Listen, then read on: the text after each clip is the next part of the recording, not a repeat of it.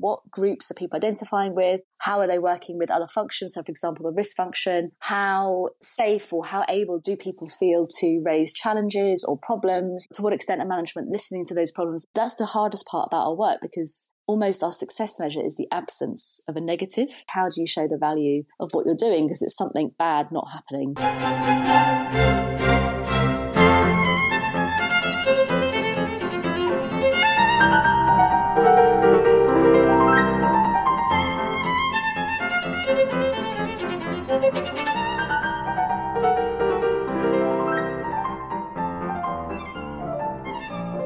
Welcome to A Load of BS, a practitioner's guide to the BS galaxy with me, Daniel Ross.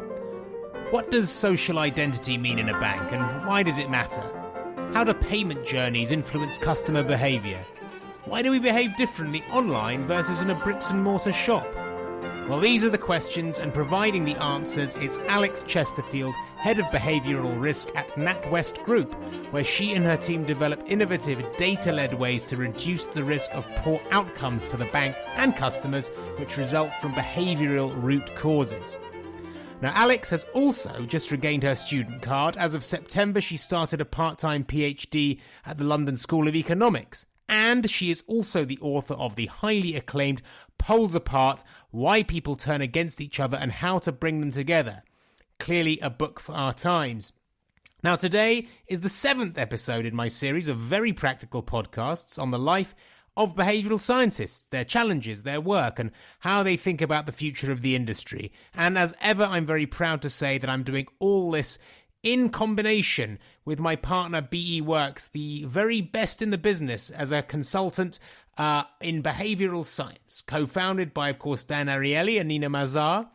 They are a multidisciplinary team of behavioral scientists and psychologists. They are working on the most complex of challenges across industries like financial services, healthcare, sustainability, and they help businesses reimagine what a future can look like in which individuals flourish and prosper. So if you're interested in what they're up to, you might check out their BEcurious blog on their website at beworks.com or drop their CEO Wardah Malik a line or her team at info at beworks.com. They'll be delighted to hear from you. So, buckle up, guys. We're talking internal audit, and it is great stuff. Alex, welcome to a load of BS with the practitioners. It's great to have you here today and learn about your behavioral science journey. Thank you. I'm really excited to be here. Fantastic. Now, apart from having held various roles in the field of behavioral science from NatWest Bank, where you are now, of course, to the Financial Conduct Authority, to Which Magazine, you've also written the book, Poles Apart last year, which on why people rather divide and how to bring them back together, an alarmingly topical theme in today's volatile and divided world. So I wanted to ask you first, what is it about what makes people tick, their tribalism and partisanship, or indeed their willingness for collaboration and partnership that really interests you? Yeah, so I was really politically active in my earlier years, less so now with kids and the current political climate. But I remember knocking on doors and I'd have my youngest daughter, who's now seven, she was, you know, one or two at the time in a pushchair. And the conversation would start off really cordially. Uh, people were very interested. We'd have conversations about, you know, how I could help in their local area, often touching on things like potholes. And then when I disclosed the party that I was canvassing for, there was a noticeable shift in the conversation. And I've been sworn out, I've been spat out, I've had bricks thrown at me just because of that, I guess, that group identity. So that's what got me really interested. Well, what is it? You know, people like me on a personal level. We had a great conversation. When I disclosed my tribe, to use the word that you said, that was when things turned really sour. So that's what got me interested in why do people react in this way? And at a much more material global level, what does that mean for progress on some of the world's biggest issues when people who identify with different parties or different positions really hate each other, which therefore means they can't talk to each other? Wow. So you have seen that polarization for yourself on the front lines back to the work that you're doing now. I mean, when we think about what most behavioral scientists do, we often think about clever nudges to customers, which encourage them to say, buy more stuff or pay bills on time, eat more healthy food, consume less energy or get vaccinated. You know, while NatWest Bank, I think does have this kind of customer facing team, it's not your precise focus because your job title is head of behavioral risk and your responsibility is therefore internal facing. And as I understand it, it's about creating an environment which safeguards against bad bad outcomes for the organization. So what does this mean in real terms? And maybe share with us the sorts of thorny challenges that either you're dealing with at the bank on a day to day basis or that you've been dealing with in your career so far more widely.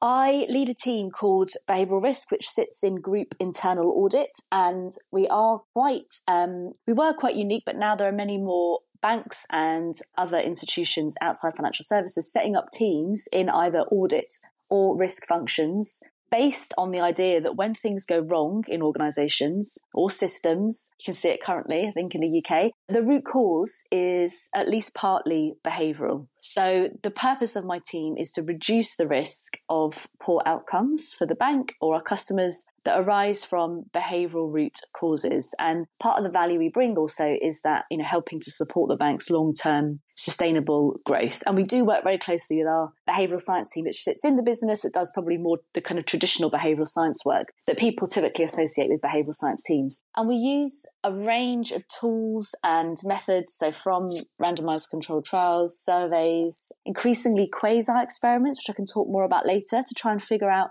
how are our colleagues behaving? How are our customers behaving? What's driving those behaviors? And then actually what risk might that drive for the organization? And that could be things like strategic risk. So, for example, the bank not executing its strategy. It could be financial crime risk. So, the bank not managing financial crime and customers getting frauded or scammed, for example.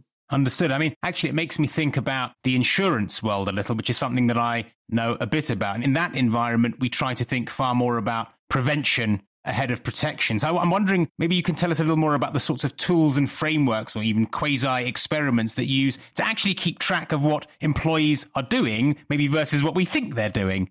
Yeah, spot on about, I guess, that forward looking. That's a really key principle of the team. So we try and preempt poor outcomes. We don't go in and look at, you know, why have things gone wrong or looking for current problems. It's very much what's currently happening and then what future issues might arise because of that. So yeah, it's very, very similar to the kind of that healthcare model, like prevention is better than cure. So we, in terms of the tools and frameworks, I'll give you a couple of examples. So where the team started off was very much looking at subcultures in the bank. So very targeted reviews, looking at specific areas of the bank, um, almost like the, that local culture. And to do that, we use a combination of, of qualitative and quantitative methods. And often we'll then apply the theory. So once we've figured out, well, what are the common patterns of behaviors or the behavioral norms in this particular area of the bank, we'll then bring in the kind of theory. So, for example, we might look at social identity theory. So, what groups are people identifying with? How are they working with other functions? So, for example, the risk function. How safe or how able do people feel to raise challenges or problems? To what extent are management listening to those problems? I mean, that's a, they're all huge literatures in their own right, but we'll apply that then to the, I guess, empirical data or the research just to try and build a picture of what is happening in that area and critically what is driving those behaviors and mindsets in that area. And when we look at drivers, that's where, again, we often refer to the literature, but it could be things like the way targets or goals are designed. It could be more informal drivers. So, for example, who gets, it could be around status or power or around styles or patterns of communication. So there's a whole, again, a whole bunch of, of drivers that can be quite context specific to that local area of the bank. And then we'll look at, well, what outcomes might that drive if these behaviors and mindsets continue? That's the hardest part about our work because almost our success measure is the absence of a negative. And that is, I mean, it's a really interesting kind of problem. It's, a bit, it's similar to regulation. Like, how do you show the value of what you're doing? Because it's something bad not happening. Exactly, because it made me think you were talking about improving performance and targets. Because I wanted to question is there actually, or could there be really another role for your team beyond mitigating against negative outcomes, say, to promote more positive outcomes for the organization, like fostering innovation and creativity or enhancing performance, as you touched on, or improving employee well being and productivity? Definitely. And that's increasingly, I think, a part of our agenda is looking at how do we, again, through that lens, through that behavioral lens that we bring, how do we support the bank's long term sustainable growth? I'll give you another example of something, you know, of work we do or starting to do around customer journeys. So again looking at the design of customer journeys you know the sequencing of information the, the what behavioral scientists call the choice architecture how is information presented to customers that in that will then influence how they make a decision And one, I guess, area we've been interested in looking at is in customer journeys, to what extent are they designed to help, you know, reduce the risk of our customers getting frauded or scammed, which is a massive, a societal level, but also an individual level, has huge emotional and financial costs for customers. So again, we can apply that behavioral science lens looking at, well, how do we encourage customers to take actions or behave in a particular way that might safeguard them getting frauded and scammed? So for example, you know, putting in extra privacy or extra controls into their journeys. And then if, for example, they are at risk of getting frauded and scammed, again, how might we design that payment journey or how might that payment journey be designed in a way that really helps customers to pause or reflect in their payment journeys before they might actually get frauded? So, in any of those examples, maybe just bring to life what the sort of measures that you look for in terms of success. I wondered if it's a bit like the cliche of the good football referee, which is to say that if nobody is talking about them, they've probably done a good job. So, in a sense, if the measures are rather sort of quiet and under the radar, if nothing much is happening, is that a good sign? Or are there more sort of obvious active measures that you're looking for to determine good outcomes?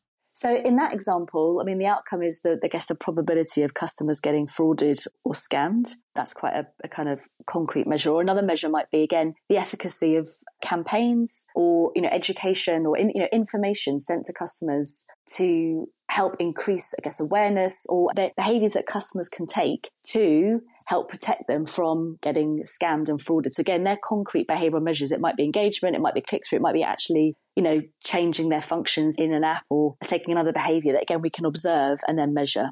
Yeah, I mean, I think when we think about ethics, particularly in a bank. I think from my experience, and I used to work in a bank at one time, I think one of the challenges, say with most ethics training, is that it fails to engage participants because most people see themselves as already quite ethical and therefore dismiss this sort of training and thinking it's not relevant to them. And so therefore there's this issue that a lot of the risk initiatives, which are designed to eliminate poor behavior instead of trying to leverage, as I think as you refer to, our, our self-identity as an ethical person and our social need to feel really good about ourselves. And I wonder whether that's a sort of quandary that you guys are thinking about often the challenges is when things don't turn out as expected. I mean, that's how we define poor outcomes is anything that's undesirable, unanticipated or unwanted is often people want to hold someone up. It's something called the fundamental attribution error, want to hold a single individual accountable. But often it's much more complex and rarely does anyone, I mean, I've never come across this, does anyone ever set out to cause, you know, harm or cause a poor outcome? It's often, I said, are very much unintended and as a result of complex systems. And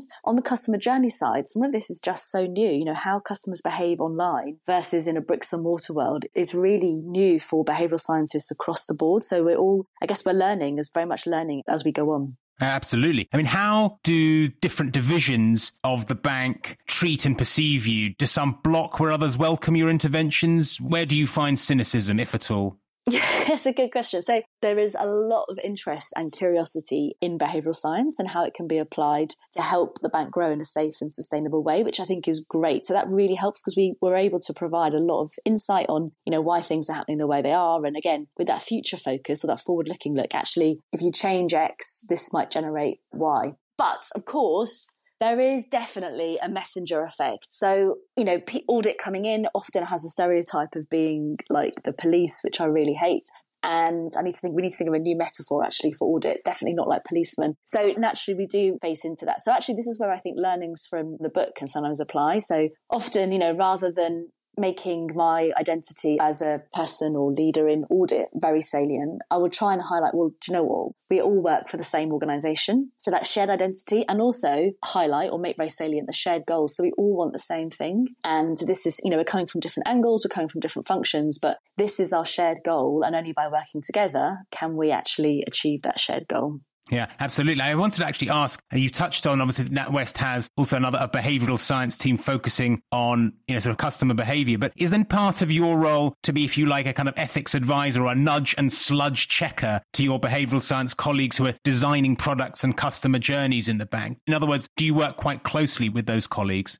Yeah, the work is typically very targeted, but yes, some of our work would include or involve potentially looking at, well, actually, how have they used behavioral science? Yeah, and, and what outcomes is that driving? But increasingly, when we have done work and maybe highlighted, you know, these are potential issues in the way a customer journey is designed or the way a local subculture is currently happening, they will then, well, the, the main value I think they provide is then coming in and working with that business area to support the longer term change. Because changing behavior is really, really hard. And often what happens is, you know, compliance teams will get involved and they'll often say, right, well, a training, we need to solve this problem. We'll roll out a training problem. Sorry, we'll roll out a training program. And actually rarely is a training program the solution because the assumption is, is that people don't know and often not knowing it, that's not normally the problem. So where the behavioral science team comes in is providing greater expertise on how to solve or fix potentially the problems that we're trying to preempt. Understood. And thinking about your role within internal audit, I wonder how do you make sure that you're hearing voices from top to bottom of the bank so that you're managing behavioral risk and able to then identify where new checks and balances might be required? Yeah, so we will increasingly work with our audit colleagues. For example, who might look at governance or, I guess, more traditional areas of audit like compliance with existing policies and standards. And we will bring behavioural lens, um, less looking at actually compliance or more looking at the fundamentals maybe of that policy. Like, actually, is it designed in a way and is it implemented in a way that is in line with how people behave rather than designed for kind of idea of how people behave, which is often not realistic. Got it. So, looking already to the next frontier, perhaps, where where do you see the next frontier for your team? What's really exciting ahead?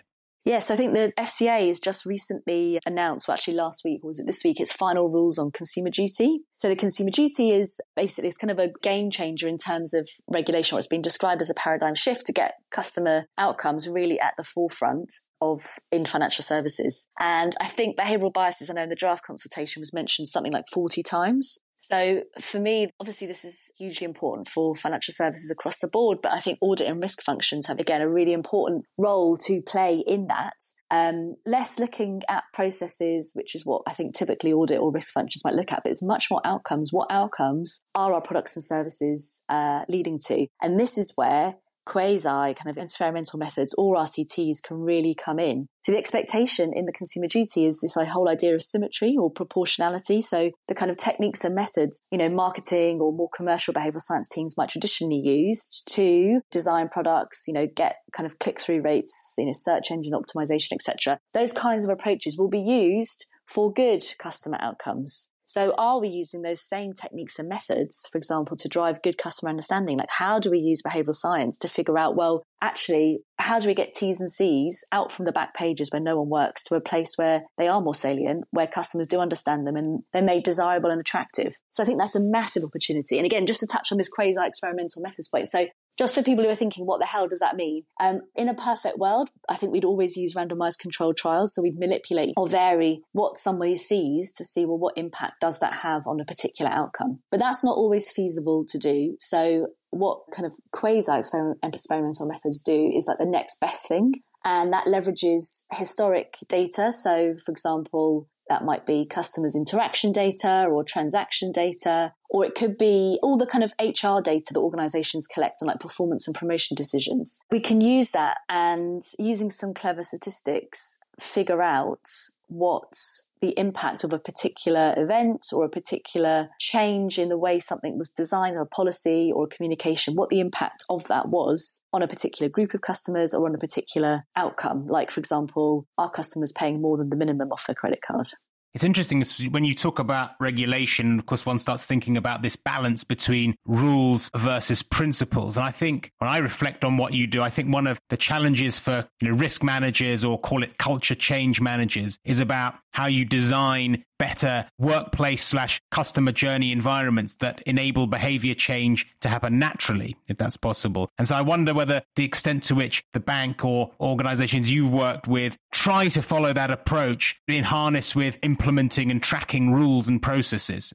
Definitely. I don't think you can look at one without the other. So actually at the FCA where I was before joining NatWest, I was in the behavioral economics team and the team initially was focused much more on consumer behavior across different markets and how the rules of the game or how regulation might need to change to affect downstream outcomes. So how might you design better, I don't know, pricing so customers understand that, you know, one product might be a lot more cost effective or cheaper than another product, for example. But increasingly we realize actually you also need to look at yeah firm behavior and culture and the system that they're operating in which involves both the formal aspects like incentives targets goals um, etc but also the informal. So things like group dynamics trust communication leadership behaviors. So it really is both sides of the same coin. So I try to take that same approach in the NatWest behavioral risk team. So not just looking at you know, upstream at organizational culture. And well, again, culture I think is one of those very nebulous concepts. Let's look at behaviors, common patterns of behaviors and what's driving those behaviors across the organization, but also more downstream at the journeys, product services we're designing for customers. I don't think you can have one without the other.